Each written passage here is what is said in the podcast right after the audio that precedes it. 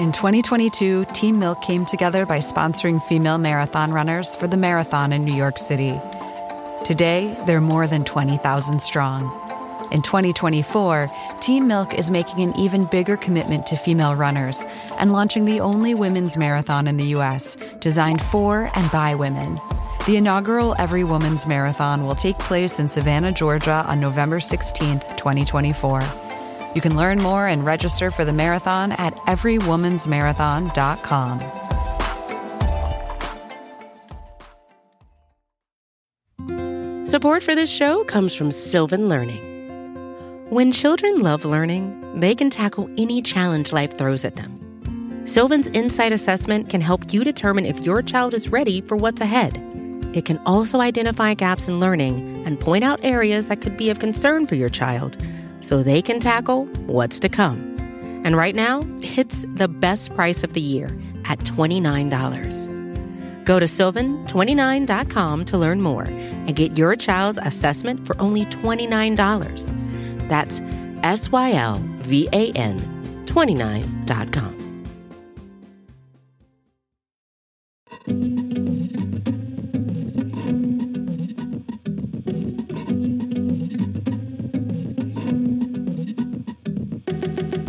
Hello, and welcome to Good One, a podcast about jokes. Typically, each episode, a guest comes on to play a clip of one of their jokes and then discusses how they wrote it and how it fits into what they're trying to do with their comedy. Notice how I said typically at the start of that last sentence? That's because this episode is not that. Our guest this week is my colleague, Kathryn VanArendonk, Vulture staff writer, TV critic, stand-up critic, and my friend. In said hybrid role, Kathryn determines Vulture's rankings of the best stand-up specials of the year. Towards the end of last year, we had Kathryn on the show to walk us through her 2019 ranking.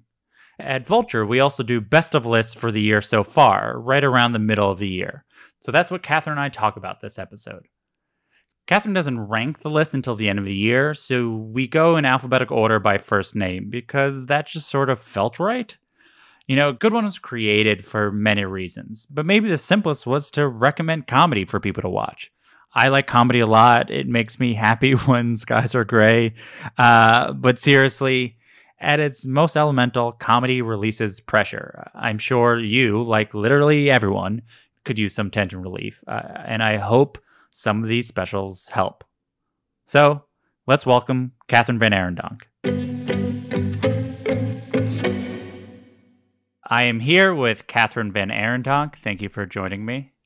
I'm so excited to be here once again. Yeah, I haven't seen you for literally ever. So it's nice to see your face. Yours too. So we're going to go through your list of the best specials of the year so far. So we spoke in December, and that had been, you had still not been reviewing specials for a full year, right? Yes. So I think probably at this point you have. Yeah. Has your approach to your sort of critical lens on stand-up evolved? Has what you found interesting evolved? Has your value system evolved? And if so, how? I think by the end of last year, I had written up enough stuff that I was particularly interested in weirdness. Mm-hmm. Like, I'm thinking particularly of Julio Torres' My Shape. Like, you know, just like very strange iterations of the form. And even like Burbiglia's, the new one, as being this very unusual way of playing with what an hour-long comedy special would be. And I am still fascinated by weirdness, as I think is demonstrated by at least a couple things on this list. But I, after watching and sort of writing about more of them, I think I can feel the pendulum swinging back in the other direction a little bit, and being sort of as interested or possibly a little bit more interested in this particular moment with, like, it's just an hour of comedy that somebody is doing. And there are some examples of that on here, too. I guess part of the other thing that I was thinking about just right now at this moment in history is that I have been increasingly aware since March that there just aren't going to be examples of those for a long time. And so the thing that used to feel like it was in Surf It which is a person standing in front of a large crowd and doing an hour of comedy, just like a regular, set, is suddenly now there's not a lot of it and won't be a lot of it for a long time. Because I think the only way that it will survive right now is weirdness, right? Is like messing with the form and doing all kinds of interesting things, which is great. And I will continue to be really interested in sort of watch how all of that works, but I am like weirdly nostalgic. I was looking back at the list and I was watching, clips of stuff again. I was like, oh my God, they're all in this theater together. Like, I think even the people that I've talked to are thinking of like, oh, if I get back, I'm just going to be happy to do it again. Yeah. Like just to do the basic thing that I probably have gotten tired of. And the basic idea of a person talking to you and telling their story or jokes or whatever had felt less special when there was 110 in a year. Yeah. And there's so many places you can see it, whatever. And now there's a finite amount that have been filmed. I only know of a couple more that have been filmed. I'm sure there are certain people that will film some outdoor ones based on their outdoor tours. But what is a good attempt at inventiveness and what is a failure at it and what's a noble failure at it and like what raises the level of actually being an interesting person and ultimately accepting that is subjective. And we could talk about this literally forever, but based on how last time we spoke for 12 hours, I want to move to it. So we are going alphabetical of the first name of the comedian for no reason. Which is how all librarians and all systems of ordering have always done everything. I just sort of looked at the names in different orders, and it felt like, oh, I'd be interested in talking to these people in the order of first name, alphabetical order. So first on your list, alphabetical order by first name, is Dave Chappelle's 8:46, which was released on Netflix's YouTube channel. So why? So this is a short performance that he did outside in Ohio, if you have not seen it. The 8:46 refers, of course, to the time that a police officer kneeled on George Floyd's neck and killed him. And it is mostly about that. It is mostly about Chappelle standing in front of a crowd and working through a lot of stuff, including his need to say something about what has been happening in this country forever and also particularly for the last couple months.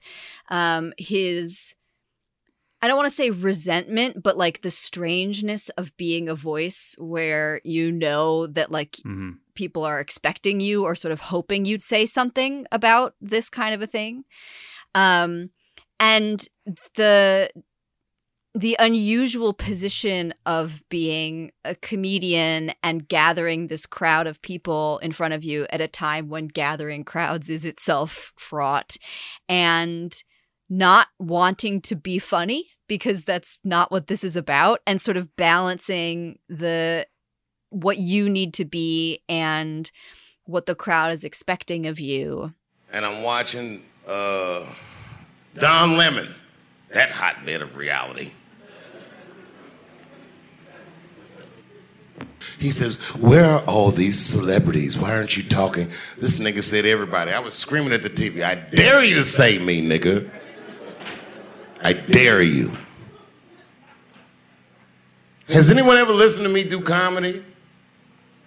Have I not ever said anything about these things before? So now all of a sudden, this nigga expects me to step in front of the streets and talk over the work these people are doing as a celebrity, asking me, do you want to see a celebrity right now? Do we give a fuck what Ja Rule thinks? Does it matter about celebrity? No. This is the streets talking for themselves. They don't need me right now. It just feels like a document of now, of this year, that it would be weird to not include on like what was the best of any kind of stand-up performance this year. In spite of all that, I don't like I was unsure about whether it belonged on the list because it does not feel like its aim is to be comedy. Yeah. And I think when it first came out, you know, we were talking a lot in the Vulture Comedy Slack about like what to call it. Mm-hmm. And I kept coming back to this sense of like a sermon, or actually there's this old word Jeremiad, which is the word for a sermon that is like particularly about being in or going to hell and the threat mm-hmm. of it. Which is a very old American word. And I liked the idea of the sort of American traditionalism of that particular form as being a way of thinking about that, this half hour in particular. But because he is who he is, and because we do not have another, there's no best Jeremiads of the year list to put this on, it belongs here, I think. Yeah, I mean, I'm sure we can talk about this entire time, but this is a thing that I personally, I think about all the time of like what counts and what doesn't count. And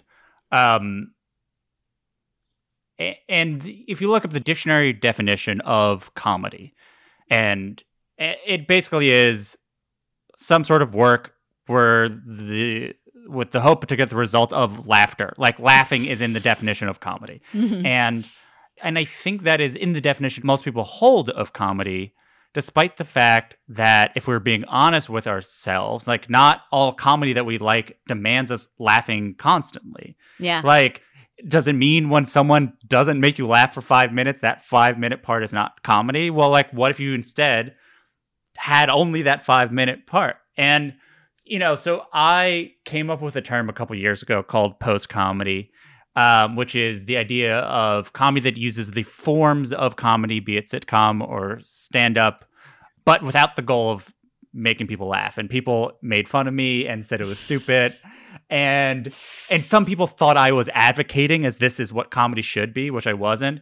But let alone here's freaking Dave Chappelle doing exactly it. Like, yeah. He's doing Nanette. And I think Nanette is a useful example. And though Nanette is more crafted, Nanette is comedy in so much as it's like built on a fundamental irony, which is I'm quitting stand-up. I'm going to tell you that via the form of stand-up comedy. Yeah. And this is built on a different irony, which is I'm going to talk for 30 minutes about why you should not care about what I have to say about this. Yes. Yeah. And that is, you're not laughing at that. If you're laughing for 30 minutes during that, you are like seriously messed up. A sociopath, but it is triggering something in your brain that is the same thing that gets triggered when you do laugh in a way, but it's a different sort of thing. And he is masterfully playing with that. I mean, it's very hard for stand-up comedians to create paradox in a way that is not just like cheap, like to actually have paradox and live with it and like not resolve it. And when I was being more reactive to the half hour, I was like, he's like, he said you shouldn't have to speak. And then he speaks, but like ultimately, like, he didn't give me an answer. Like, I don't know, like by celebrating it, am I doing the right thing or the wrong thing? Is he should be thinking I'm celebrating, and he's forcing you to sit in that. And that is like what a comedian does. Like it still fulfilled what comedy does in terms of like, I think it did relieve an amount of tension. Mm. It did give people the vocabulary to understand certain things that are happening. It pointed people in directions, which I think is like ultimately what satire can do. It just like didn't do the thing that we define comedy by, which is be funny. Which is be funny, but that's just because no one has said we don't have to do that. And like, I do think, to go back to the post-comedy thing when people are making fun of it, like as time goes on, as more comedy is happening over the internet and you can't really hear laughter, like, yeah, well, why is, we can't use laughter as this metric anymore. Like, yeah, this is going to be like a defining moment. Like this and Nanette will be in conversation for forever about where comedy was at this time as we like hopefully look forward. I say that as a person who like actively will put those things in conversation, but they'll be in conversation forever. I mean, it's going to be the special we remember. I mean, like there's a few specials on this list that are going to be the things that we'll remember this time as like in 30 years, in so much as there's an earth and people like you wrote about comedy in the year 2020, you remember Dave Chappelle's 8:46 foreshadowing like Mark Maron's End Times Fun or whatever. So it's like to not be on this list would be like, well, then what are we rewarding? Yeah. So now for something completely different. Fortune Feemsters, Sweet and Salty, which was released on Netflix. Why did you want to include that one? I think watching it, I was like, I have seen some version of this kind of thing many times. And when I say this kind of thing, what I mean is like, hello, this is me. Here's who I am. Here's how I got this way. Here's the beginning, middle, and end of me to this point. Oh, yeah, exactly. It's going to have trauma in it, and it's going to be funny. And both of those things are going to go sort of back and forth, and you're going to see that push and pull as resulting in the person who stands in front of you. Mm-hmm. And there are better and worse examples of the form. And I went into this one, like the beginning of it, as soon as I could sort of feel what it was like, okay, I got it. I got what this is.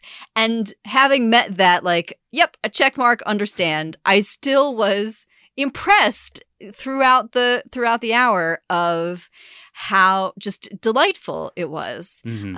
And how really efficiently and effectively she manages to draw that portrait of particularly her sort of pre-adolescent self, of the reflections back and forth between, you know, the things that she was feeling then and who she is now. She's very adept at drawing at like pointing out these images of who she was as a child and making clear that they are ridiculous and being clearly and legitimately proud mm-hmm. of that same child. And so this experience, which could often feel really traumatic, and in a way that you can see sort of the more traumatic side of in a different special on this list, instead here feels like this like just amazingly celebratory experience of that arc, which I just had so much fun watching. You mentioned the swim team part of it. So my brother was this really amazing swimmer, and my parents hoped that it ran in the family. They wanted me to join the swim team in my hometown. And so I was like, I don't know. They said, just go check out a meet, see what you think. So I went to a swim meet, and I noticed that all of the swimmers were eating Fun Dip before their races. You guys remember Fun Dip?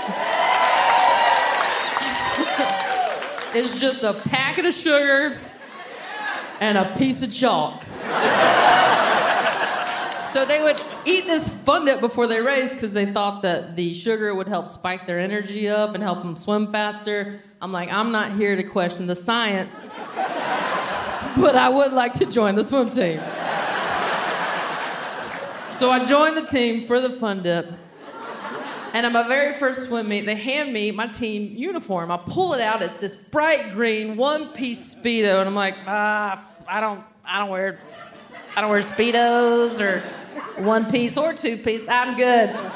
They're like, well, you got to wear it. What do you normally wear? I said, normally a XXL T-shirt with the sleeves cut off and a pair of sweatpants. I still swim in that to this day. I call it my lesbian swimsuit.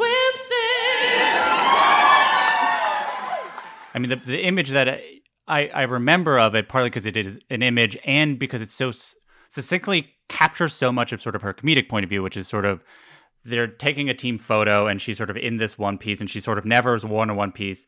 And then it's sort of like smile up top and then like you scroll down. It's like full bush or whatever. Yeah, yeah.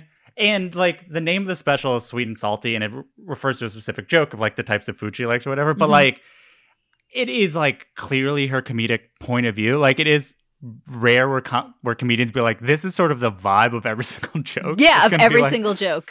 And when I watched it, I also clocked. It's like, oh, it's a Welcome to Me special. But usually mm-hmm. those specials are done by younger comedians and less experienced comedians. So like they are using their narrative as a way of overcoming for the fact that like they don't have a comedic voice that is fully articulated yet. But you because you're following their story, you're just like, well, I'm meeting them. I like hanging out with them. But because clearly she had been doing stand-up for so long, it felt like a greatest hits that was also a debut album. Where you're like, yeah, I think that's right. I was like, every one of these stories freaking bangs. Yeah. And that is like a rare thing. And it feels so nice to meet a person and them be so good at being themselves. Yeah. Like it just... I was about to say delicious because of the words, but now that doesn't sound like the right word. But it's just like, it is like such an enjoyable thing to consume and live it. Like live in the world and be part of her team. And I think the thing that it captures is like, I was rewatching part of it and it said like TVMA. And I'm like, what? In my head, there's no cursing in this special. But like, it's just sort of a person who... you sort of like are getting the full picture of this person, which is like who she is with her family and who she is as sort of an adult. And like, yeah, she probably like curses more if she's just with her friends and maybe whatever. But like, you know, comedy ultimately is like a exciting art form because you get to like really meet different people with different points of view and like experience these sort of extreme empathy of just like meeting a person and like having their art be expressed directly to you. And it's like, when it works as well as this does, you're like, well, this is why I decided to watch comedy. Yeah. The image that I have from that swim meet story is a different one. It's so funny because it's a different image, and yet the point of it is exactly the same as the smiling and the bush. And it is when she realizes that she actually has to swim in the swim meet, but she can't swim, but she realizes that she can touch the bottom. So she literally just walks across the pool, but like makes swimming motions on top. And it's exactly the same as like a top versus bottom, you know, half and half. But I love that it also adds, and it's exactly the same as the swimsuit as well, which is that she's pulling it off, but she cannot pull it off. She is simultaneously completely incompetent and perfectly doing the thing that she has been asked to do. Yeah. And the just unbelievably beautiful exact parallels of those images and how well that same kind of thing shows up again and again and again and again in that hour. It's just very well done. Yeah. Next on the list is Hannah Gadsby's Douglas, also on Netflix. What do you like? You like Douglas? Why'd you like Douglas? I did like Douglas. It was sillier than I was worried it was going to be. You know? Oh, you thought she was going to be like, time to find a new traumatic thing and just like carve at it for an hour? I guess so. Or I was worried that it was going to be just... I spent so much of Nanette like so in my head, you know? And the part of this that is also extremely her in her head is the first chunk of it, where she is just giving you this extremely long discourse about like what is about to happen. In my review of this, it's very, very, very much like an 18th century novel. Like it is exactly like the way Lawrence Stern writes Tristram Shandy, where like as he is writing it, he draws a little map of like how the rest of the novel is going to go. And then you watch as the little maps change throughout the novel. And I am super into that shit. Like I love a ridiculous meta nonsense. But the experience of watching it in Nanette felt like I was being asked to not enjoy that meta split, which is great. That was exactly what Nanette was supposed to do and was trying to do. Yeah. But when Douglas came out this year, I was not particularly in the mood to be scolded for the thing that I was watching. And so I was really pleasantly surprised that it did not feel like she was herself, like she was angry at herself for the fact that she was doing this thing at all. So silly by the end. Yeah, I mean, I think that what this captured, like if you had not consumed any interviews with Hannah Gadsby, or in my case, interviewed her, if you just watched these two things, and this is all you knew about her, I think it makes Nanette seem better. Yeah. Like, if you only knew this person did this thing, you didn't know she had 10 years of stand-up before it, and you're like, why is she quitting? I didn't know she exists, you know? But I think what both captures and what is so strikingly different than other comedians we at least see in the States, but even as a person who's consumed some sort of, like, the Edinburgh or Melbourne school of, like, doing more shows, is, like, Hannah understands using form for a reason. Mm-hmm. She understands the story she's telling, and she understands I need to do a form that, like, makes sense for that story. Mm-hmm. And that is not at a level a lot of people are working on. I mean, it's like, it's just sort of not even, like, some people understand it on, like, a joke level, but really not many people are, like, sitting down, like, what's the show? What's the story I'm trying to get at? Which is, like, she wants to tell a story of her autism, but not being like, here's an hour about autism. She wants to have you experience her autism before she talks about it. And then, you know, as she described it, it's like a romantic comedy where at the end you are falling in love with her, which is, like, such a different contract with the audience than the first show where she's like, I'm leaving you, bye forever. And then she does that and the audience embraces her in the way that is unbelievable. She told, like, a small group of people, I'm never talking to you guys ever again. And then, like, the entire world was like, sorry, we love you too much. And so this is her processing it, but it is not form or, like, inventiveness for the sake of it. It's, like, clearly, like, oh, there's a value to doing a call forward because it, like, captures how the story needs to be told in a way that will have you leave it best understanding how it worked. There are parts that I don't think work as well. Like, there's multiple parts where she does PowerPoints about art, which is partly done because that's kind of, like, a big part of her comedy.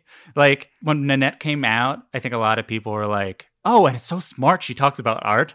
And it's like, yeah, I guess it is smart. But, like, to Australians, it's like, yeah, she's the art comedian. Like, that's a big part of her comedy. So, like, what I also sort of liked about it, it's almost, like, definitively, like, I'm going to do something worse. Like, if I try to do something as good or as great, it's impossible because she is very divorced from the idea that she made Nanette. Like, she made something and it was called Nanette. It was that hour of work. But, like, Nanette as a living entity that is separate from her, she has no relationship to. Yeah. So it's almost like she's like, I can't try to do that because I can't control the world meeting me. So, like, I'm going to tell you what this is. So you can't. So all of your expectations are gone. Like, now you have these expectations. And to actually then just do that, no twist on that. And it's also sort of really hard to tell jokes where you sort of know what the surprise is. I thought, like, it's exciting to see that work. But, like, the first 10 minutes where she's just calling it forward is, like, that is the most exciting 10 minutes for a person like me all year. You're like, she really is going to do this. But other than trauma, you know, I have no way of telling what people are expecting from this show. Right, but what I've decided is possible is for me to just tell you. And that's what's going to happen. That's how I'm going to meet your expectations, by adjusting them for you now. So they are exactly what you're going to get. And then I'll meet them and you go, she's very good. And yes, I am, but I cheat. So that's what's going to happen before the show even begins, right? I'm going to give you a very detailed blow-by-blow description of exactly how the show is going to unfold. Now, this setting of expectations does go on a bit. I've had to cut the actual show in order to fit it in. But I believe it's worth it, you know? Like, to be able to meet your expectations, it's my job. And let's face it, this is my difficult second album that is also my 10th and some people's first. You know, this is a lot of pressure.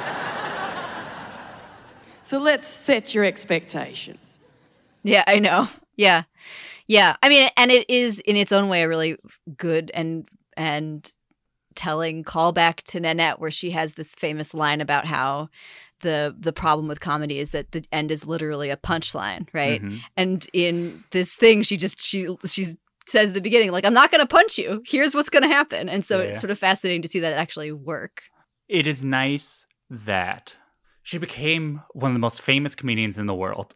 Like, not overnight, but, like, ostensibly overnight. And the expectation put on that when there's so few famous comedians in the world. Like, most famous comedians in the world get there by doing comedy for 40 years. Mm-hmm. And it's like, the weight we give them is from a culmination of experiences, right? Like, Dave Chappelle is one of those people. And he did that because, like, he was a stand-up comedian. He had this incredibly defining sketch show. He then left, and that was defining. Then he came back, and all of that brings a weight.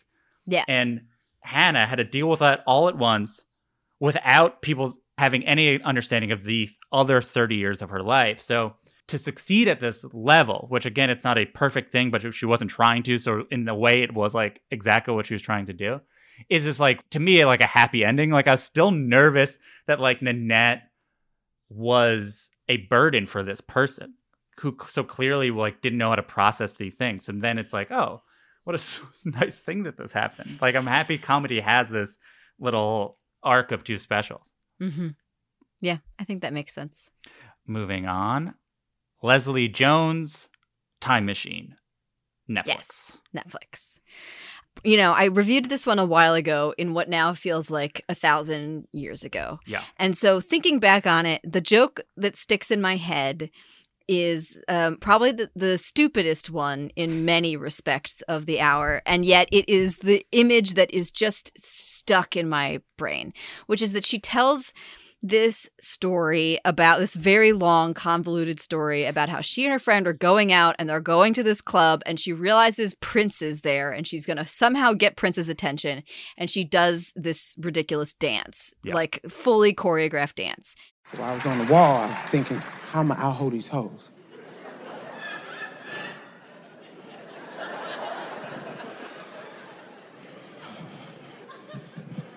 Then they played my favorite song. Prince, Get Off. I was like, oh, okay. All right, so I know how I'll hold these hoes. Kicked my shoes off. I was like...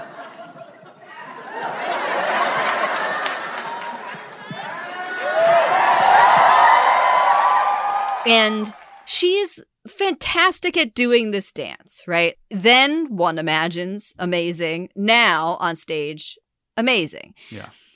But the theme that she plays with throughout the whole hour, which is, you know, the title of it is Time Machine, and a lot of the jokes work on this sort of retrospective and also forward-looking, who will I be in the future? Who was I in the past? And on the one hand, that joke is dumb because it's just a great, stupid-looking dance, right? Mm-hmm. But the reason that it works so well is that she...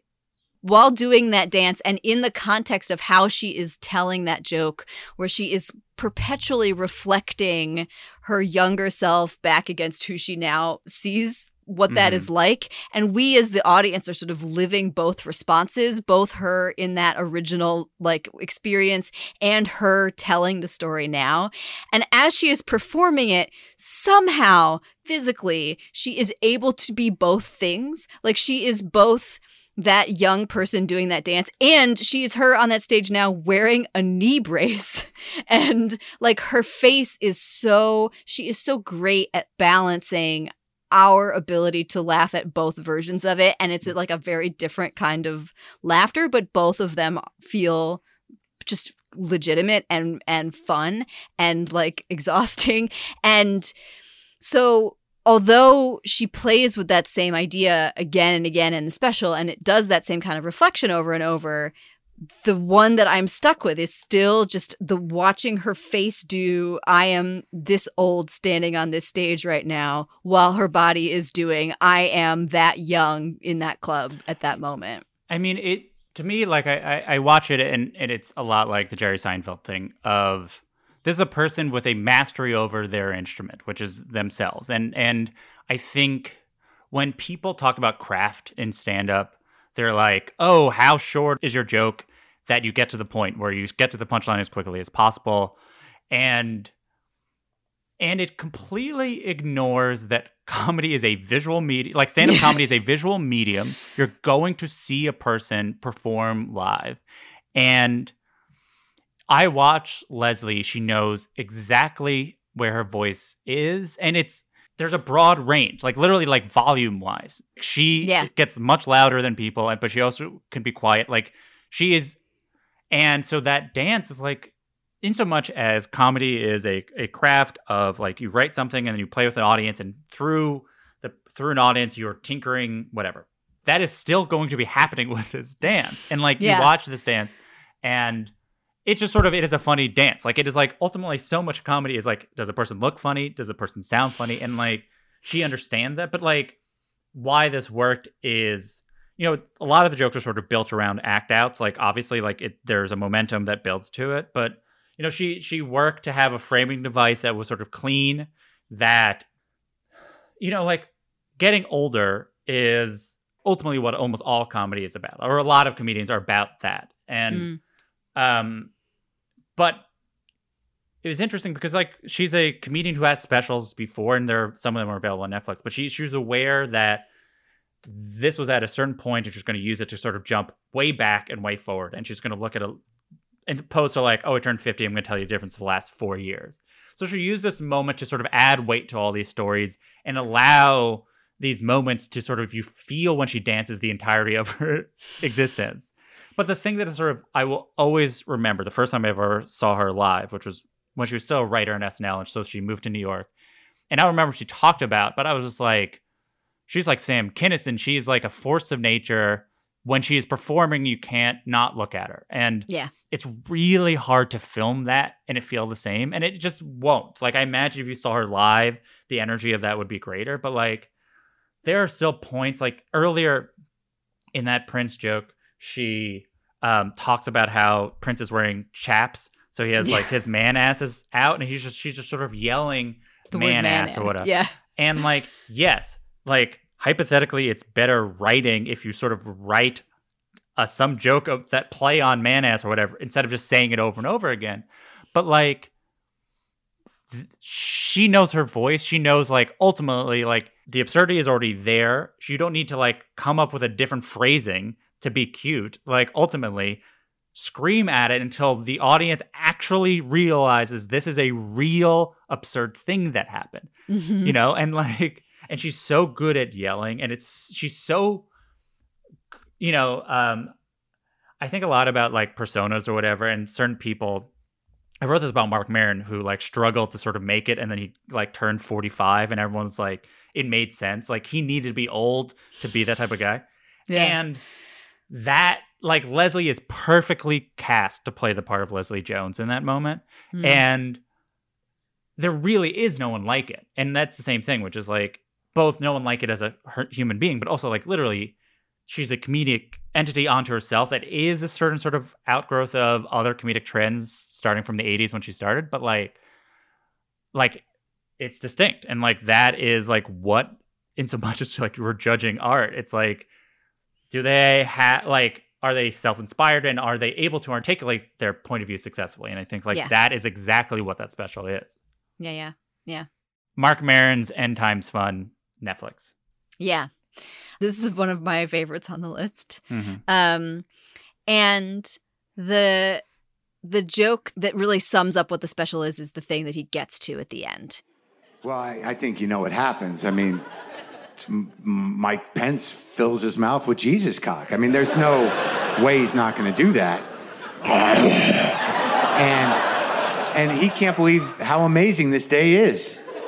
Like, Judgment Day worked out far better than anything he even assumed could possibly happen. So he's just blowing Jesus. And then something weird happens. Like, Iron Man's sort of like, I'm not even sure if I'm supposed to be here anymore.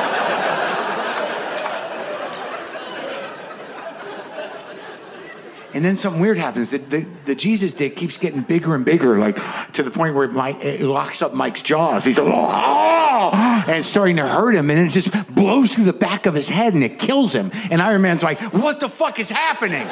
So he just launches into the air, and all of a sudden Jesus' dick is huge. It's shooting fire, and he's swinging Pence around until his body falls off. So now he's just got this Pence head cock ring, you know, and he's just spraying fire everywhere. And Iron Man's like, holy... what, Jesus, what's going on?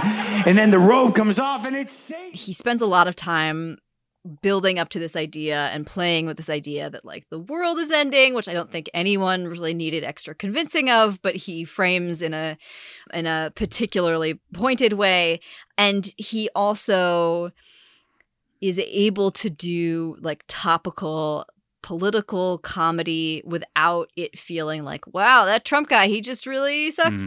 And at the end, what he gets to is this thing that is this summary of everything that he has been working on, except it is put in this new form, which is like a last book of the Bible, and the Revelations is coming, but it has threaded in pop culture and Christianity and Judaism and like current political climate and everything. And I was so struck by how silly, but also like weirdly old it felt, the combination of his deep, deep, unbelievable frustration as being expressed in this completely fantastical way, and the way that that story like escalates and then finds just these little perfect punch jokes throughout. I wanted to watch it again. I haven't been able to watch it again, but in part because I really love the image of it in my head, and I almost don't want to go back to it. Yeah. Yeah. I mean, you just don't see people taking big swings like that anymore. It's the biggest, it's a huge swing. Because it also has a lot of, the word offensive is like thrown around a lot these days by a lot of people in comedy and outside of comedy. And we've somehow defined offensive very narrowly to mean like you talk about like certain groups of people in a way that is offensive. It's offensive.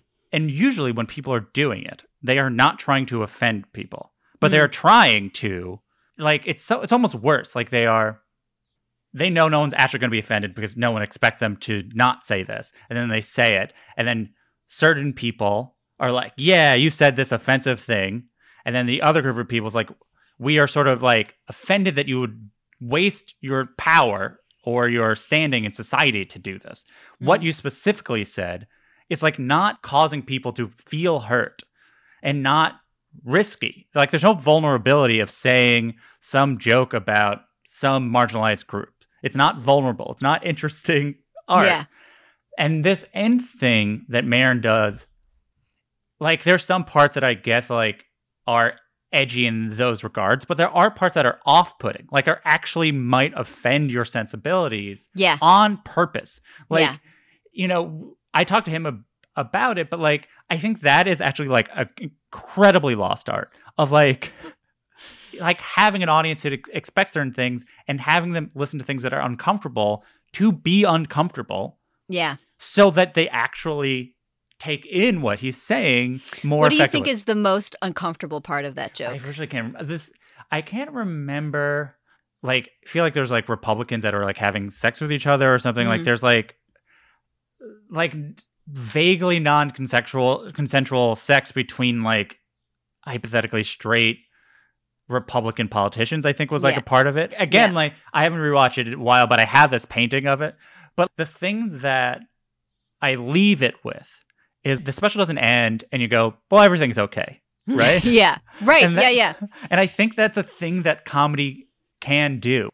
Well, he put a joke at the end of this, and now I feel like I've done it. Like I've experienced these feelings of pain, and now I've have the catharsis, and I sort of move on.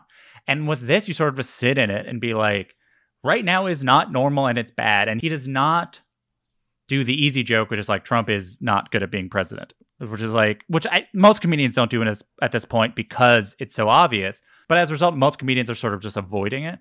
Instead, he's like going at the fact that like there's nothing to hold on to anymore. Yeah. Like there's nothing steady. There's no consistency. And so, and he captures that, being like, here is the kitchen sink of dark, gross imagery. And it was the type of comedian he used to be when he actively disliked the audience, and he is sort of doing it as self-sabotage.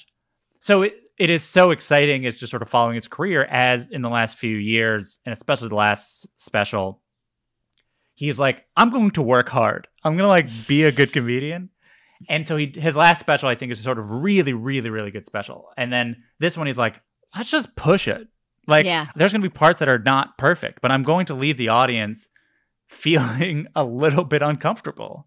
And like, no one's doing that anymore. So it's like exciting. He used his status to provoke. Yeah. The thing I remember about sort of the uncomfortableness is that earlier in the set, he sets up this thing about Marvel as being like a religion, right? Yeah.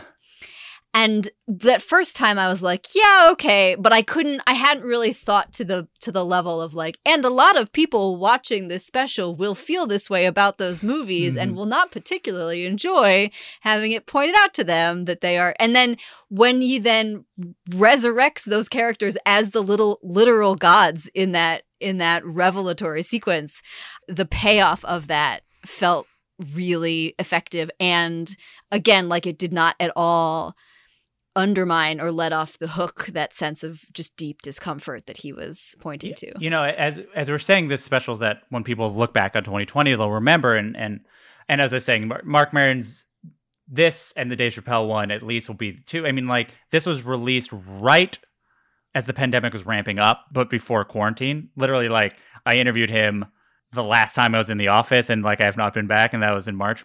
And it captures uncertainty without having to talk about the pandemic.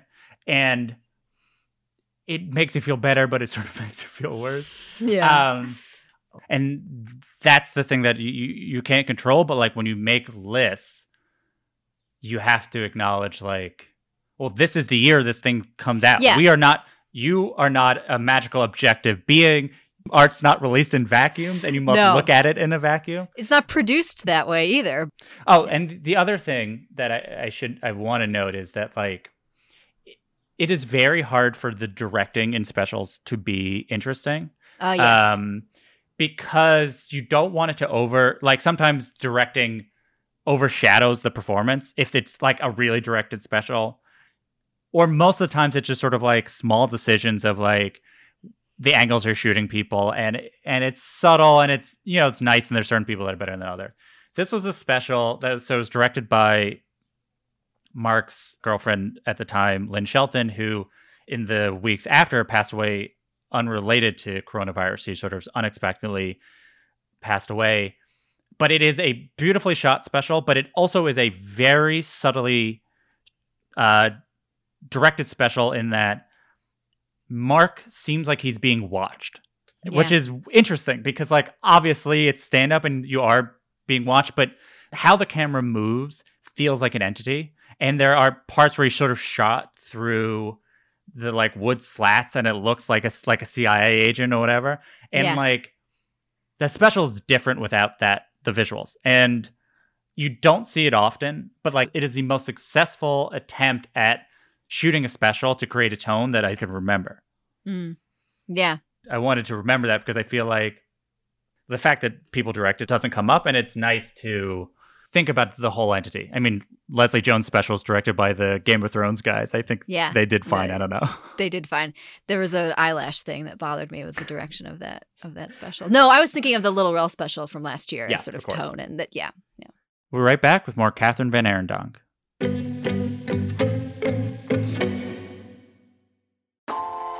Calling all female runners, it's time to lace up and join Team Milk.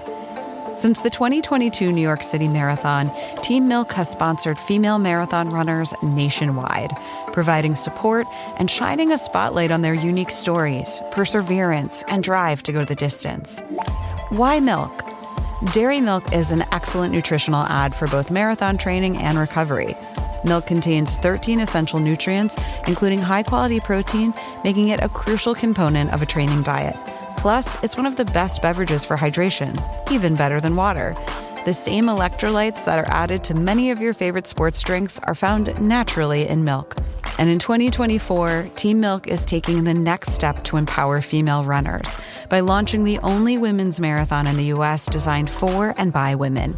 Built to be accessible, empowering, and community-building, the inaugural Every Woman's Marathon will take place in Savannah, Georgia on November 16, 2024.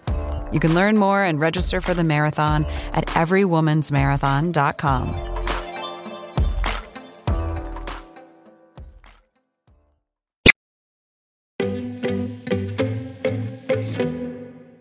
And we're back with the best specials of the year so far with Kathryn VanArendonk.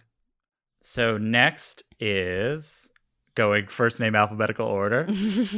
I'm double checking if I got that right. I was like, C is before I. Next is Maria Bamford's Weakness is the Brand, which I believe you can watch on Amazon Prime, but it's also available on video on demand. Yes. This is one that I just really, I mean, she's so great. But the thing that I found particularly interesting in this special is her transparency about her own struggle with being a good person and the way that she balances that with being a comedian who sort of steals people's stories and then uses them for herself and makes money off of them.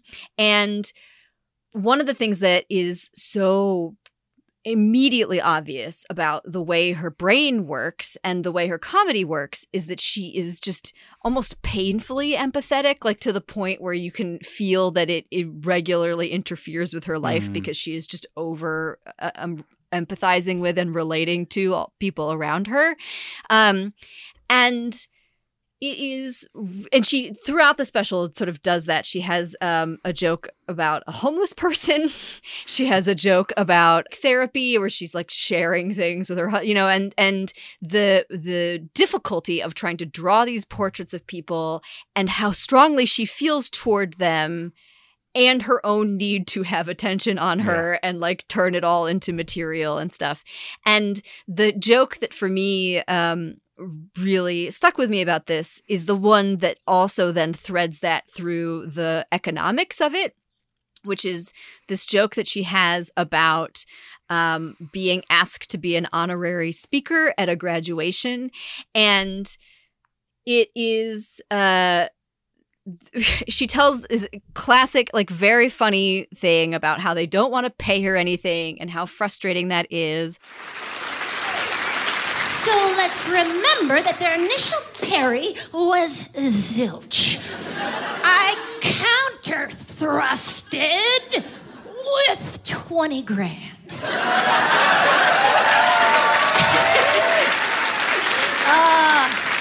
I received the following email in response. Oh, you dirty little bird.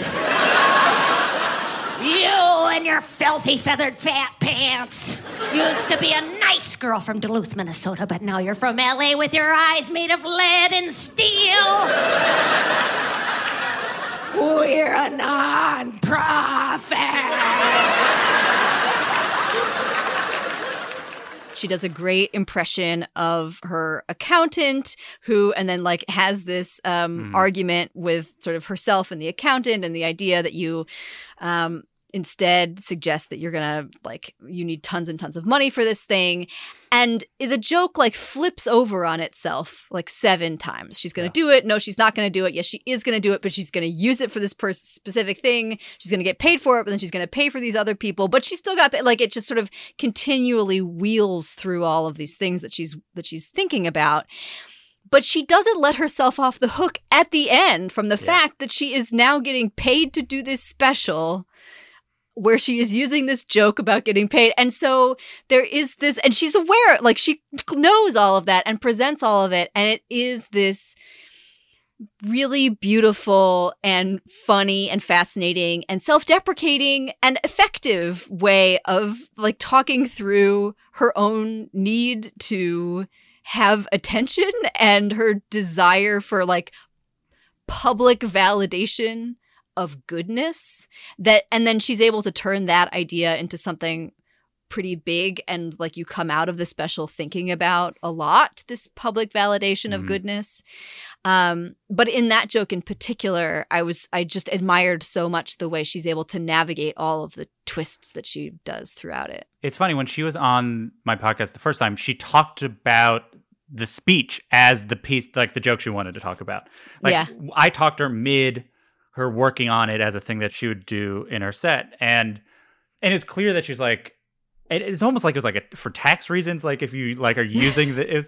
And I think Maria Bamford's like the greatest comedian alive. I think I say that publicly enough that I can say that. But like in terms of what a comedian can do, a stand-up comedian can do, she does it at the highest level, consistently, and also pushes different boundaries in terms of form, while also sort of like she does funny voices. She can do different characters in really good ways. Her physicality is really specific. She writes very specifically worded jokes in a very successful way. But then she gets at the deeper meaning over and over again, and tirelessly. So, I mean, like, it, you know, for years she was the only person talking about mental illness on stage. And like, really, and like when people weren't comfortable, when people telling her she shouldn't do it. This was like 20 years ago. And like, everyone thought she was ahead of her time, but no one really, but didn't really matter. Like, you're like, oh, she's ahead of her time. And they sort of moved on.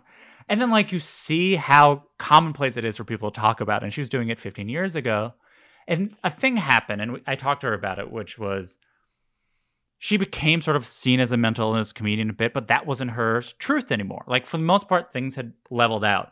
But she still wanted to talk about the things that people don't talk about. So it was money, and it was like why we do good things. Like she knows that that is her role. It is to like reveal the truths of society, but not in a way that like glorifies her. And that's always the thing that I go back to, which is why I think she's so great and defines greatness differently than I think was being defined when she sort of was coming up. So I think about it a lot, which is sort of like, for a while, Louis C.K. was seen as the greatest comedian alive. This was just sort of like what people said, and because people said it, we all agreed. Like, it's just easier if we all agree someone's the greatest, then we'll just build a value system around this person. It was Louis C.K., and everyone's like, he's so honest, and he's the king of truth or whatever.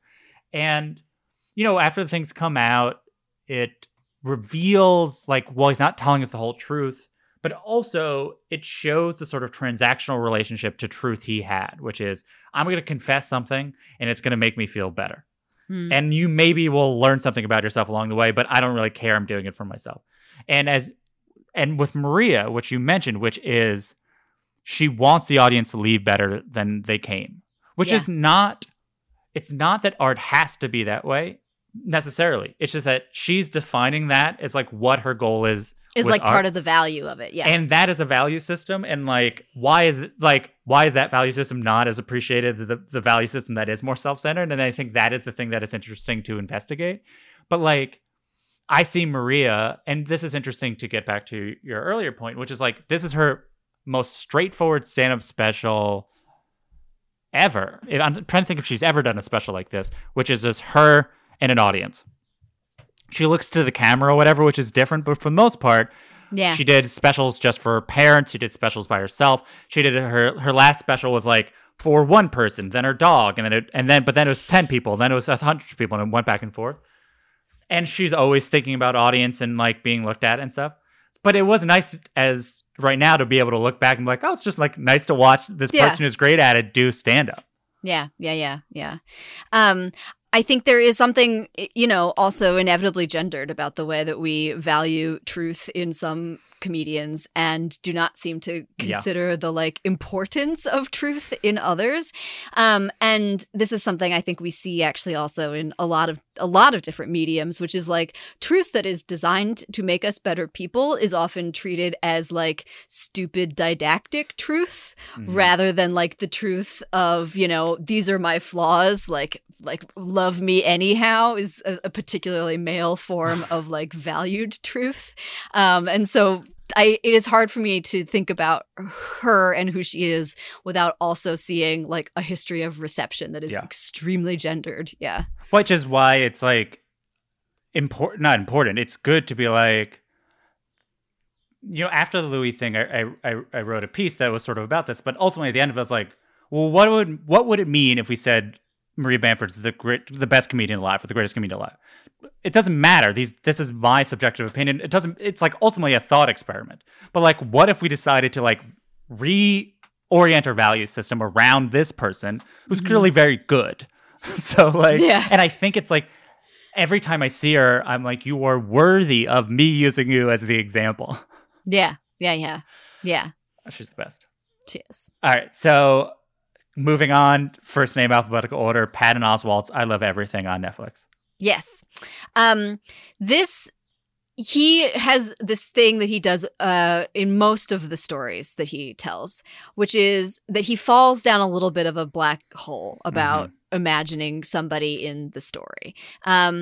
It is not unlike a structure that we talked about a couple times already, but it is this thing where, like, you start out, it seems fairly innocuous, and then his imagination just circles deeper and deeper into this totally surprising, totally unsettling place. It happens throughout the thing. There's one where he's imagining the, like, secret lives of the contractors who are, like, doing work on his house. And you can just feel that it is essentially compulsive for him. Yeah. Like, he cannot see people without sort of constructing this other life for them. And the pinnacle of this is the joke that he gets to at the end, where he takes his daughter to Denny's and first explains Denny's in a way that I had never thought of before but immediately recognized as true, which is if you are in a Denny's, there's a decent chance that you're there for a terrible reason. Denny's is where you end up. After a series of bad decisions and catastrophic twists of fate. That's why Denny's is there. And the whole operating procedure of Denny's fits that event. You walk into Denny's, hostess meets you, no words are exchanged. She takes you to your booth, leaves you a glass of ice water. Because this could be day 3. And the entire purpose of Denny's is to just, like, get you through this liminal moment in your life where you're either going to curve back towards society or down into the... Anyway, so he creates the space of this restaurant, first of all, defamiliarizing it in a way that I found both immediately easy to understand and extremely persuasive. And then does that thing that he's been doing again and again throughout the special where he takes some person who seems on the surface to be unremarkable and turns it into this sort of dark underlife and deploys that same strategy for these cartoon characters on the Denny's menu, which are anthropomorphic breakfast items that he creates this extremely seedy life for. One of them is a prostitute, one is her son. And watching the joke are both struck by how just effective, like, he's so good at very quickly turning them into characters that you immediately understand, that you can picture them in your mind. Like, they are just so alive, those stupid cartoon character breakfast food prostitutes. But also, you are still there with him in the restaurant with his daughter sitting there in this booth just waiting to be served your probably underwhelming pancakes. And it is... both of those scenes happening at the same time, the inside of his head, the outside, and then the stage where he's telling it, that he is able to sort of hold all of them together in a way that I find just to be a really masterful piece of writing. Yeah, I mean, it is the level of goodness of his ability to write like that. I mean, it's why he's seen to be so good. Like, you just, like, over and over again, he's able to do it. And it just sort of... Yeah. You know, I sometimes think of comedy as, like, you're taking a vacation in people's minds, and different comedians, especially internal comedians, some are better at sort of, like, actually making their internal life interesting and feel real, like, not just like I did this exercise of trying to pretend what these people are like. And what I loved about this special is, and, like, this joke captures it, but all the jokes capture it, which is, this is a special about, like, love and loving things and loving life. The overall tone is positive. Yeah. Intentionally, it is. This last special is sad for obvious reasons. His wife unexpectedly passed away, and it's about that, and it's about living in that. And this special is about finding love again and also finding love for life again. But what is interesting is sort of that love is expressed sort of like at the beginning, a nice sort of thing happens. And that love is often expressed in sort of how his brain is still going. And it sort of, it does two things. One, it goes sort of like how optimism is a thing you have to work hard on. It is not natural, but it's something that takes work, and it captures that. But also it's like what he does and his craft and his love of language and words does is like, by painting such a rich portrait of this thing, it feels loved. It feels love, like how some people feel like when they're being roasted, it feels like they're being loved because you're being seen in a way. Like to like be in this Denny's with his daughter, who so clearly loves, but like, and that is there, but like to also extend that love to this Denny's, and obviously to approach it in a, what do I love about this? And not love as in good, but just sort of like, what is the thing that makes me excited to like think about this or talk about it, and to one, capture that so that the audience also feels that and can see Denny's through his eyes in a way that feels love, but also to sort of capture both the big picture of it and the sort of small picture of like each element of that is, you know, it's a 10 out of 10 difficulty or whatever. I mean, like it just really is comedy happening at the highest level, where every joke, which is 4 minute long or 5 minute long or a 10, could be works on like the text is funny or the text is interesting, and it has these different meanings without him having to go like, and this is a story about how I love my daughter and also a story about how I love, like, and that's what makes comedy a exciting art form, because you're like, oh, humans are paradoxical and this feels so human despite being so clearly worked on. Yeah. Yeah. He has, in part because of his own, like, his public persona outside of his stand-up, particularly before his wife's death, and, like, that one moment where he was on Parks and Rec and as the, like, weird – he has, that like, a fanish level of enthusiasm for things in a way that we often associate with, like, pop culture badness, right? People who love things wrong – too hard and know them too well, and are creating these worlds about pop culture worlds in their own heads in a way that we find like alarming and suspicious. And he like clearly understands, recognizes that, and feels it. Like there is one frame for a story in this special where he's like, I was going to be able to go inside the Millennium Falcon, but I had my daughter's art show that I had to go to instead. And that is him, clearly. But the thing that these jokes really demonstrate is that kind of fanishness, that kind of intensity of reading is not something that is it's just like an ability to read things really, really, really carefully in a remarkable analytical way. Yeah. And the enthusiasm for it can feel weird when it is focused on, say, Star Wars, but the skill of it is actually like this remarkably honed like knife that he is able to just be so careful about using. And I think it has to do with that like the scariness of that intensity of love also, because you feel it so strongly, and you're also always aware, like, this could go too far. But he is so controlled about it. Yeah. Next, in the first name alphabetical order, is Taylor Tomlinson's Quarter-Life Crisis on Netflix. Yes. She is really just incredibly punchy, and her presence is able to create this lovely sense of irony, I guess is the word I'm going for. I think it's more that she weaponizes how sweet she looks and how unsweet a lot of her stories are. And it is exacerbated by the fact that most of her material in here is about relationships, is about her own desire to have children, is about like what she imagines marriage is or is not like, and then toward the end is about what her childhood is like.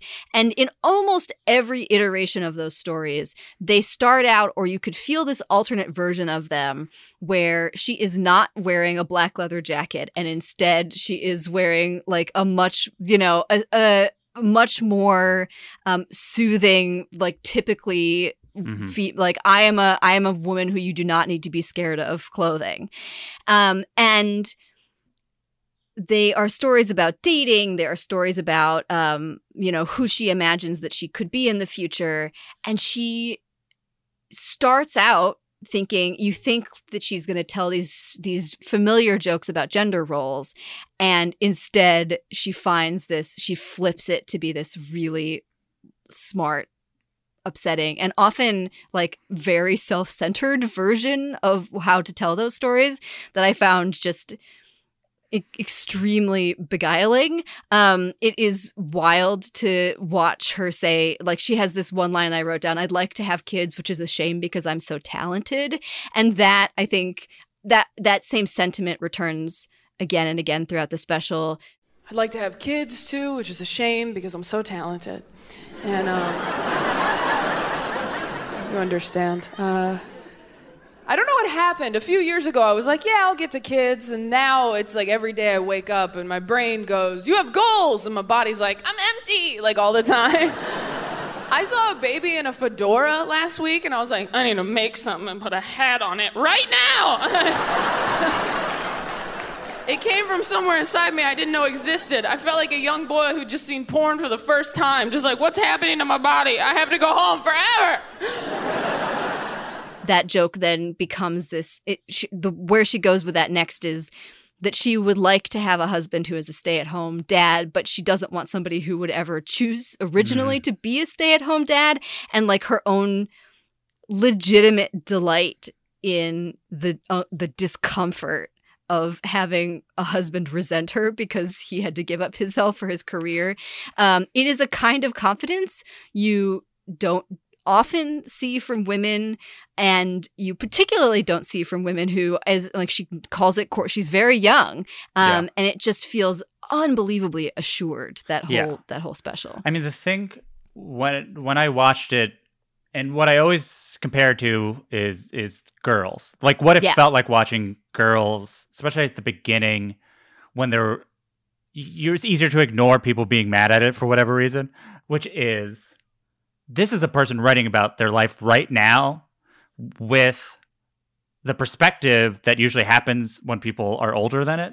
Yeah. But not with the sort of burden of this was the past. Like it feels so right now. And it's, you just don't see that often. Often you see comedians like do their special when they turn 33 about what it was like to turn 30, right?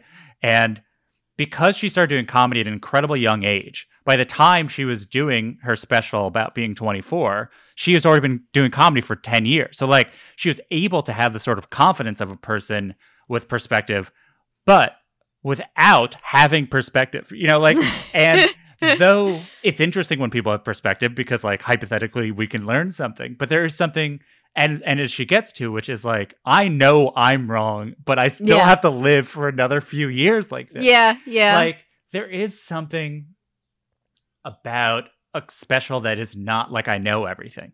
Like, it is a posture that has been put on by a certain sort of comedian, more and more so, because as we, as a society, have like esteemed comedians with such value, a lot of comedians just sort of take on that value without earning it. And they're like, I know everything because I'm a comedian or whatever, is their posture. Like, what have you done to earn it? And it's like, and so rarely do they have that posture. And I think a lot of comedians often will use it like, oh, maybe they feel like they might have some expertise from this, but then they feel like they have expertise on everything. And it causes a lot of missteps. And where Taylor's just sort of like, I don't know anything, but this is it. I'm reporting to you from the front lines. Yeah. And it feels truly authentic because it's like she doesn't have the ability to not be that way. And that feels rare. Like, you know, when Netflix was first promoting it as something like she's the youngest person to have a Netflix hour or whatever, which wasn't true because Pete Davidson, I think, is actually slightly younger than her. The problem is Pete Davidson has lived such a remarkably specific life that it's like, all we know is it all has to be so about Pete Davidson. Like, there's sort of nothing you can glean from this.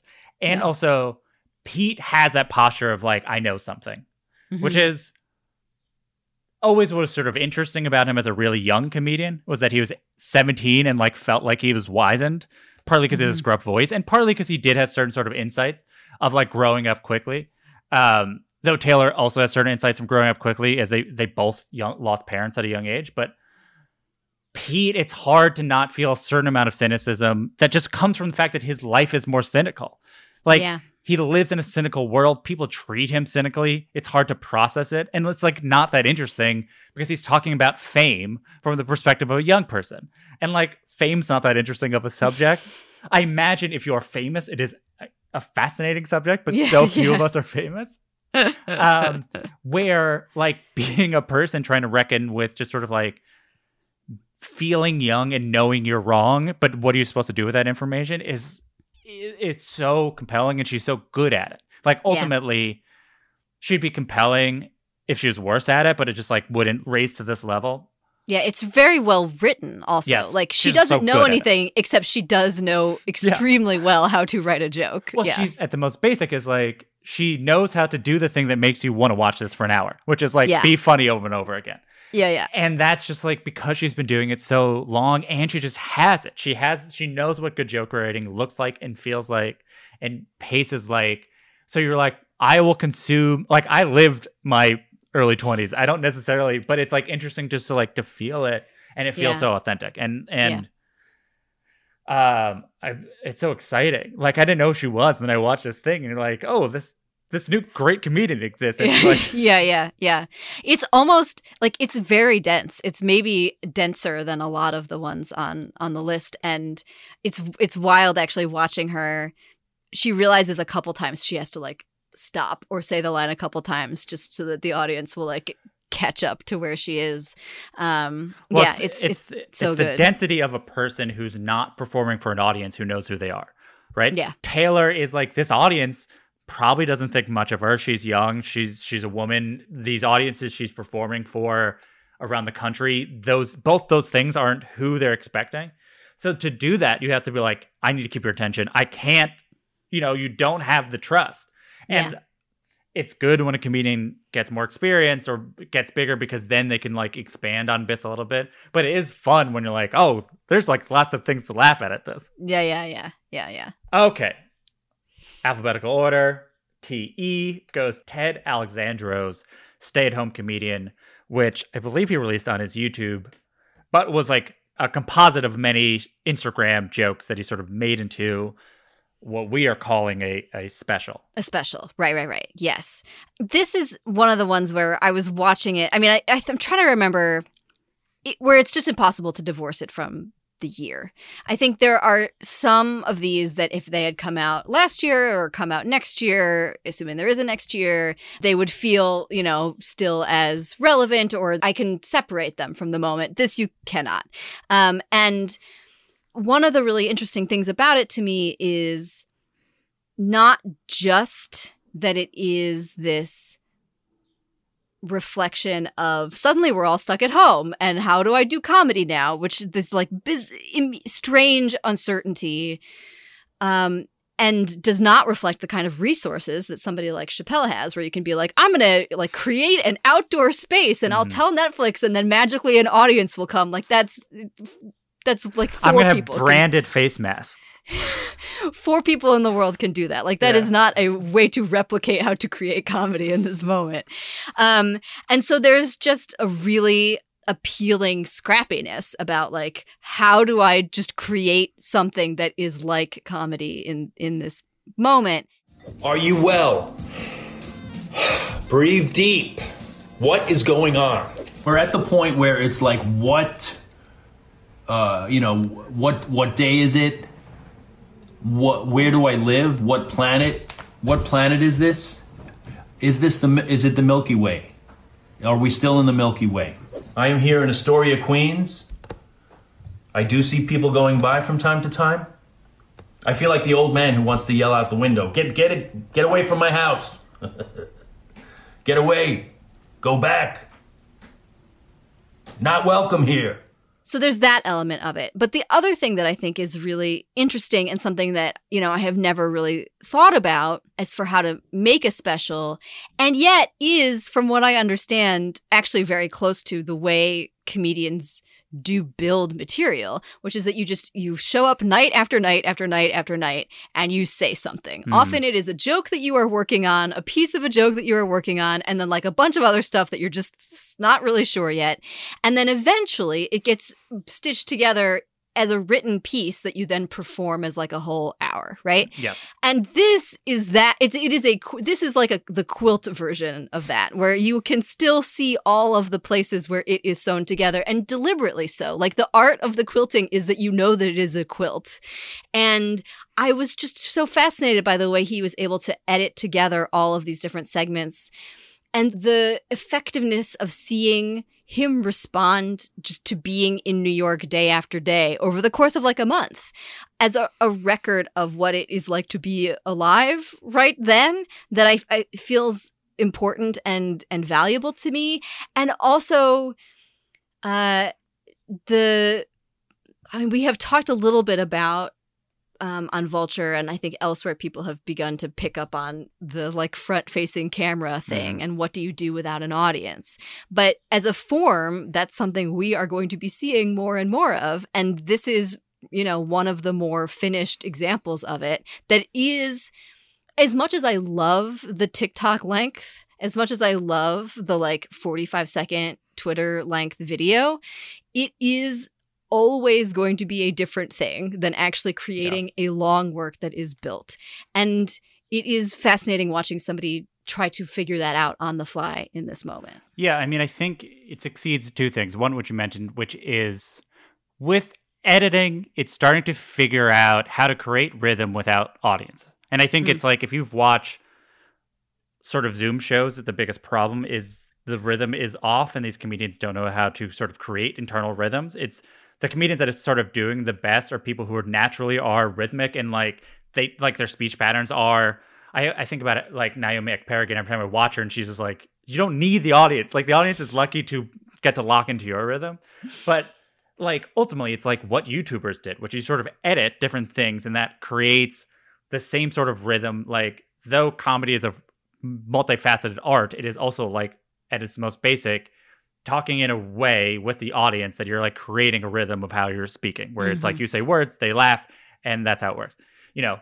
So it did a good job of at least like defining a vocabulary that could work of front facing, but like you're going to edit it to sort of have the other rhythm. The other thing, which I think is sort of underrated with what stand-up comedy can do, and it's partly underrated because we are also in the moment, which is like, it is good to know what people are thinking at a time, right or wrong, right? Yeah. I think it's a part that is really valuable about stand-up that I think, if anything, has been pushed back upon, which is because we've now given comedians so much power or status, if they say something like out of step, we are more upset about it because we're like, you have a platform and you should be saying something that is moving society forward.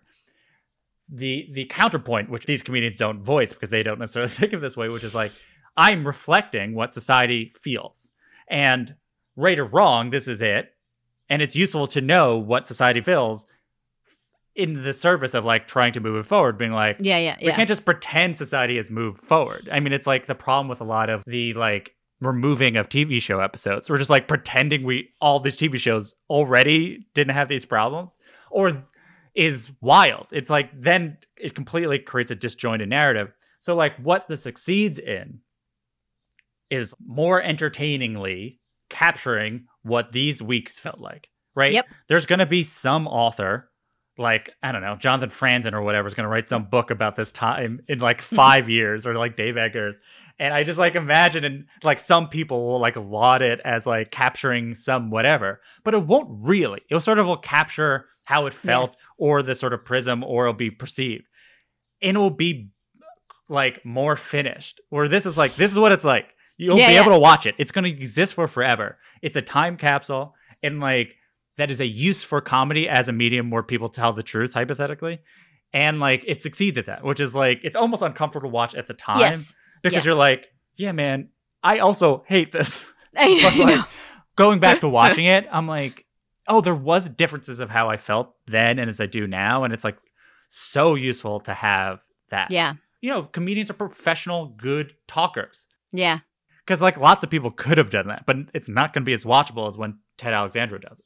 Yeah, I completely concur with that. Like, it was almost uncomfortable to watch because it just felt, because we are all still too close to it, right? And so the fact that it exists at all, I think, is pretty remarkable. Okay, last one. Almost the last letter in the alphabet, first name-wise. Yvonne Orji's Mama, I Made It, which is available on HBO. And the HBO, I was going to say cinematic universe, the HBO family of streaming services. Yeah. Yes, which I believe actually the family is dying out. The one streaming service is attempting to eat all of the other ones. HBO Max is a blob or whatever of the other ones. Exactly. Or a rat king of sorts. But there's still, I have Roku and I think I still have to use HBO Go or whatever. Sure, yeah. Yes, I was just, I spent so much time watching this special and just being like, she is so good at just being on this. I mean, she just is an unbelievable presence on the stage, first of all. I spent a lot of time, which I kind of feel bad about, but not really, in my review, complaining a little bit about the documentary footage. Because I do not think that it is necessary here. To explain, she tells jokes about Nigeria and her childhood growing up in Maryland, but she sort of spent a few years in Nigeria, and sometimes she goes back and forth. So she was talking about sort of the difference between Nigerians and being a Nigerian-American. But in that, she also went back to Nigeria and talked to her parents and talked to sort of friends. And that was interspersed. Yes. And there have been now many specials that have included documentary elements. They are always distracting, which I don't necessarily mean in a bad way. Like, they are always pulling you out of that stage performance. And it is possible for that to be incredibly powerful as you are watching. But in at least from what I have seen so far of this trend, it is sometimes the case where they are distracting in a way that either feels just unnecessary or almost undermines how fantastic the thing is that is happening on stage. And look, she's so fantastic that it doesn't matter. Like, you could be another hour of documentary stuff footage. Is charming. Like, I'd watch an hour of each. Yeah. It's super charming. But she is so great at making you feel this place where she is while she is on the stage, that then showing you the place almost feels, and not like a letdown, but just I don't need it. You showed it to me through your mind already. The example that bothered me the most was where she talks about how Nigerians are terrible at giving directions and then has like footage of people being bad at giving directions, which is very funny, except she was funnier. Yeah. I would be perfectly happy to just have the funnier part of it. And so that element of it, I just feel like, was proving something that didn't need to be proven. Yeah, I mean, I go back and forth because it is enjoyable to watch. And I imagine it is for people who don't believe stand-up comedians. Yeah. Like, whatever that means. They see a stand-up comedian and their instinct is not to watch them with the hope of feeling like they're meeting them. There's like, you're there to entertain me. You're telling me your life story, whatever.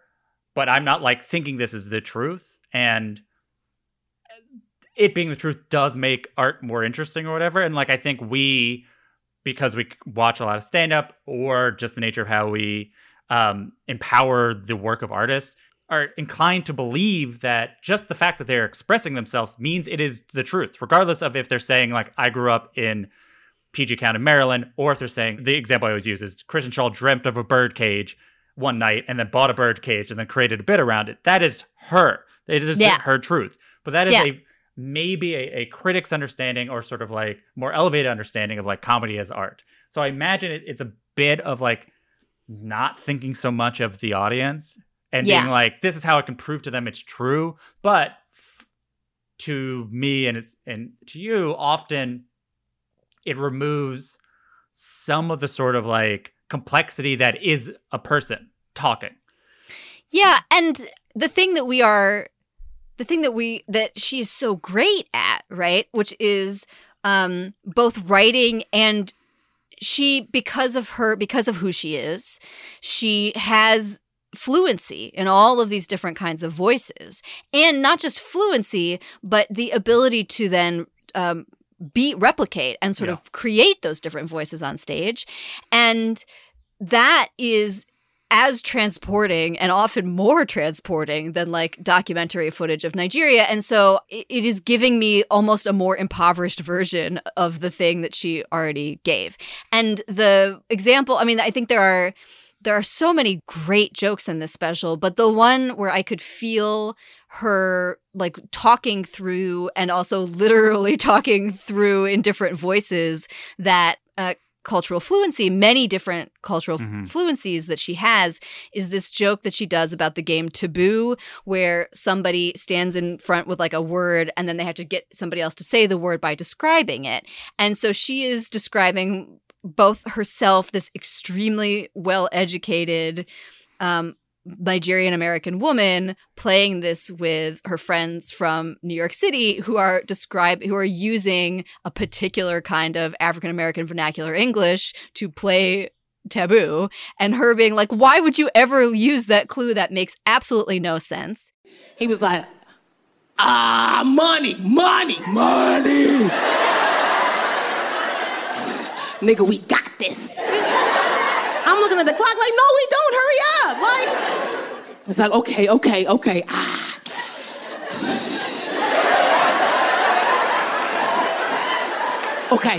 Listen. When a hoe knows that you got a girl, right, okay, and she don't even care, my nigga, she still be trying to holler, what is she?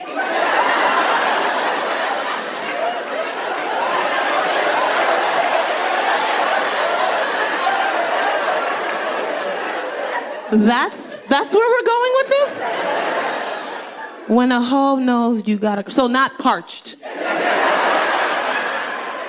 Not, there is a drought and thus... And me and my master's in public health, I'm like, inconsiderate, selfish. The context for that joke is that she is then also creating an extremely specific depiction of a Nigerian American and just Nigerian language. And so you have this unbelievable multivocality coming from one person. And that is where this special is most alive. And then when you see it in the documentary, it just feels so much more flat. And so I love that Taboo joke and her ability to do all of those voices and be all of those different people. And I love the moments when the special just lets that stand by itself. I go back and forth because I agree on the most basic thing, which is sort of her playing characters in this world, be it her family members, in a way that, you know, is like Maria Bamford-esque or like people she knows. She's so good at a very hard thing. Yes. And when people do it, it's like the most magical thing that you can see, and very few people do it because it's too hard. And she's so good at it. But I think the case for documentary footage, thinking of a few examples, this one and Jenny Slate in particular, which is, it's trying to make it less about them, that she doesn't feel comfortable speaking as the only voice about her life. And that does push against ideals of artists as the person who's telling the story. But like, I think with both of them and having spoken to both of them, I think both of them are really motivated by, in the case of Ivana, being like, I don't want to be the only Nigerian American. My perspective is not the perspective. And I want to capture that, one, by showing you that there's perspectives that are similar than mine, but not exactly the same, and just showing all of it. I'm not comfortable, either be it personally or artistically, with the idea of me as spokesperson for this experience. It's interesting that it's happening. Yeah. I don't know if I am saying it's good or if it's more successful, right? Like, I think what we're both pushing back on is like, we don't think it's succeeding at the level the other stuff is. But it is interesting that it's like keep on happening and people are finding themselves less and less comfortable with the idea of like comedian as the one point of view. Yeah. It's fascinating and it's almost immediately self-defeating, right? Yeah. Because at the end of the day, the form is that you are the person standing on the stage. Yes. And what the documentary footage is doing, right, is trying to actively dismantle the form that it is a part of. And I completely understand, like, when you describe it that way, immediately I'm like, oh, of course, like, they're both women and they are, you know, and so that's a part of it. And the fact that then when I go back and I think about, like, the other documentary footage that we saw in the last year from men, they often lack the discomfort with being the only point of view. So I think that's just, it's really worthwhile, and I appreciate thinking through all the different ways that the documentary footage is trying to frustrate the form itself.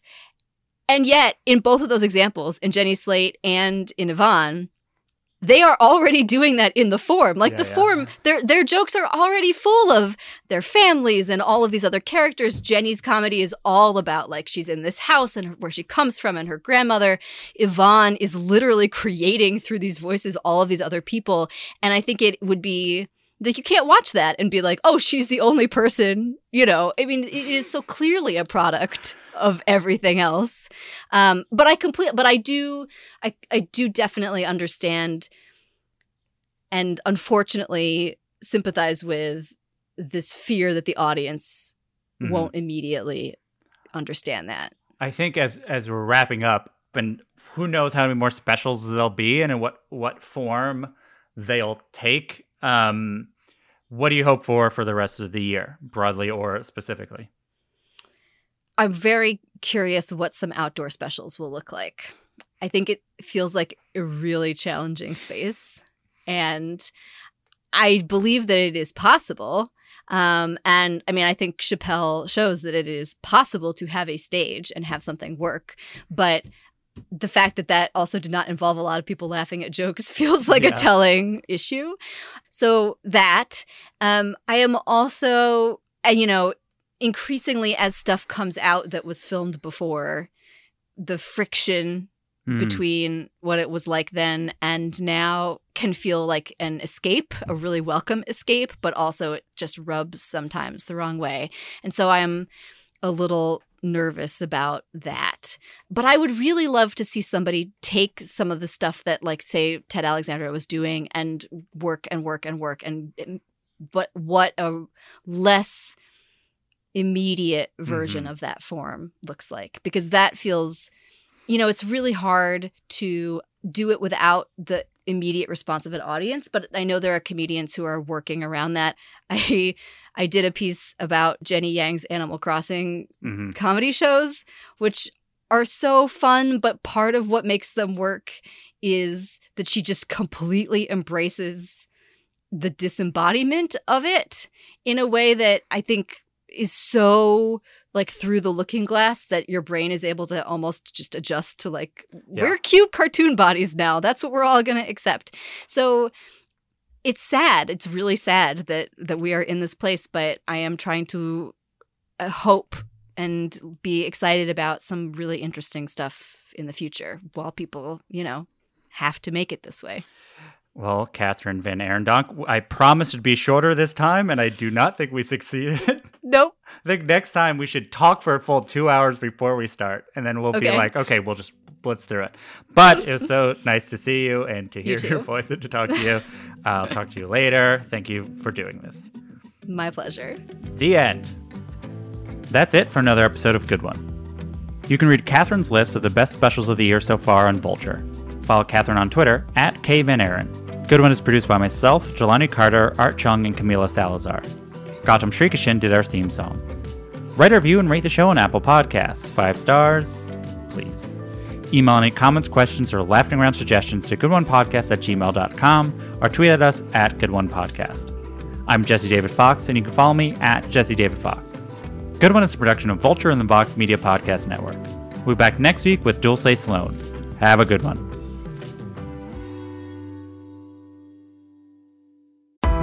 Why do you run? Why does anyone? I always thought that runners loved running, and that's not the case. Most runners hate running, but they choose to do it. In the new docuseries Running Sucks, brought to you by Team Milk, Abby Ayers learns why women runners everywhere are driven to go the distance. It really is about taking my power back and proving myself wrong. Team Milk is about fueling women's performance and helping them along their marathon journeys. You can sign up now for the inaugural Every Woman's Marathon, taking place in Savannah, Georgia on November 16th, 2024. Learn more and register at everywomansmarathon.com.